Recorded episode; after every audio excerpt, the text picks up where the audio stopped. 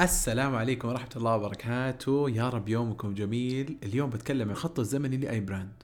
كيف ال brand المفروض تنمو مع الوقت؟ لو نبغى نبسط أي brand ال brand عبارة عن حل لمشكلة معينة لعميل معين. بكل بساطة ال brand عبارة عن حل لمشكلة معينة لعميل معين. خلونا ندخل شوية بالتفاصيل. غالبا كل براند تبدأ بفكرة. فكرة وش الرؤية حقتنا؟ وش الرسالة حقتنا؟ دائما يتكلمون عنها الناس.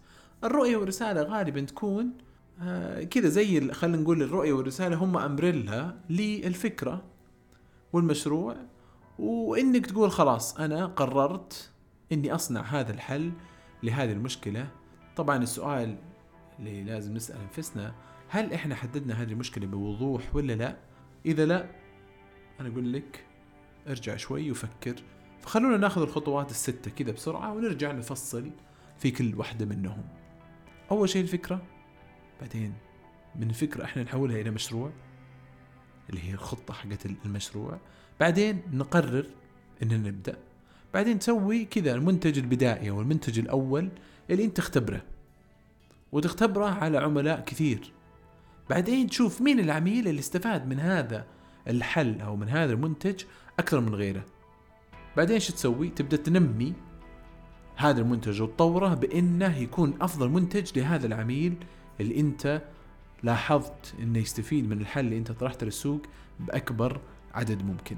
إذا وصلت لمرحلة إن العميل حقك جدا جدا واضح هنا تنطلق وتبدأ تسوق المنتج حقك للعملاء اللي أنت تعرف إنهم يحتاجون المنتج حقك أو ال brand حقك عشان يحل لهم مشكلة معينة في حياتهم. طبعا تقول يا أمير هل كل brand لازم تصير حل لمشكلة معينة؟ أقول لك بطريقة أو أخرى إي لأنه غالبا المنتجات عبارة عن إيش؟ يا أنها تحقق هدف للعميل أو أنها تشيل تعب عن العميل أو أنها تسهل على العميل إنه يحقق هدف معين في حياته فبالنهايه أنت قاعد تعطي حل لعميل معين لمشكلة معينة هو قاعد يمر فيها. تقولي طيب أمير الحين لما يصير أنا عندي مشروع وتكلمت عن خطة ال- ال- ال- business ولا ال concept حق ال business هذا على مدى كم سنة المفروض أنا أفكر أو كم الم- المفروض الوقت اللي أنا أحطه في التفكير في ال brand حقي قبل ما أطلقه أقول له مو مهم كم تقعد تجهز أو تفكر في ال brand حقك؟ كم ياخذ منك إنك أوه أنا بتأكد إنك قاعد تسوي ال brand آه الصحيح؟ لأن الحقيقة أنت ما راح تعرف هل ال brand حقك قاعد يحل مشكلة ولا لا إلا بعد ما تصنع أول منتج أو قلتهم المنتج البدائي اللي تدخل فيه السوق. أنت بعدها تشوف هل فعلا أنت المنتج حقك حاطه في السوق الصح قاعد تسوقه للعميل الصح؟ هنا اللي فعلا فيها القرار. الفكرة وال brand نفسها وال business plan حقتك مهمة جدا جدا جدا. لكن غالبا غالبا ما تكون هي سر نجاحك آه، في السوق.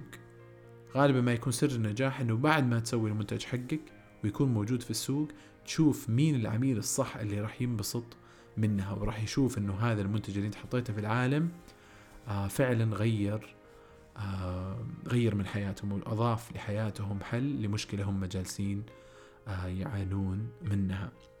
الأفضل انه يكون عندك خطة تقريبا ثلاث سنوات.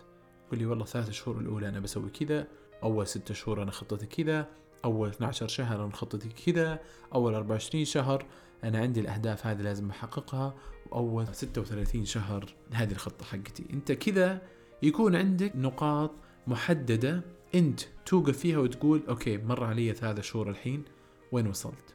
هل المنتج حقي هو أفضل شيء موجود في السوق يحل مشكله للعميل؟ هل أنا فعلا قاعد أسوق للعميل الصح؟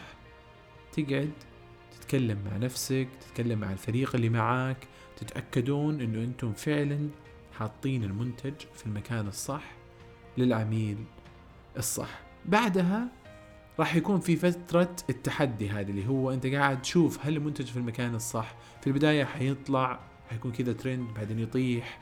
لازم ترجع وتقول okay هل أنا فعلا قاعد أسوق للناس الصح ولا لا؟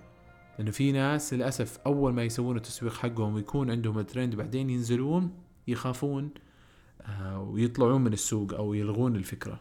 لكن غالبا يكون شوية تغيير بالعميل المستهدف.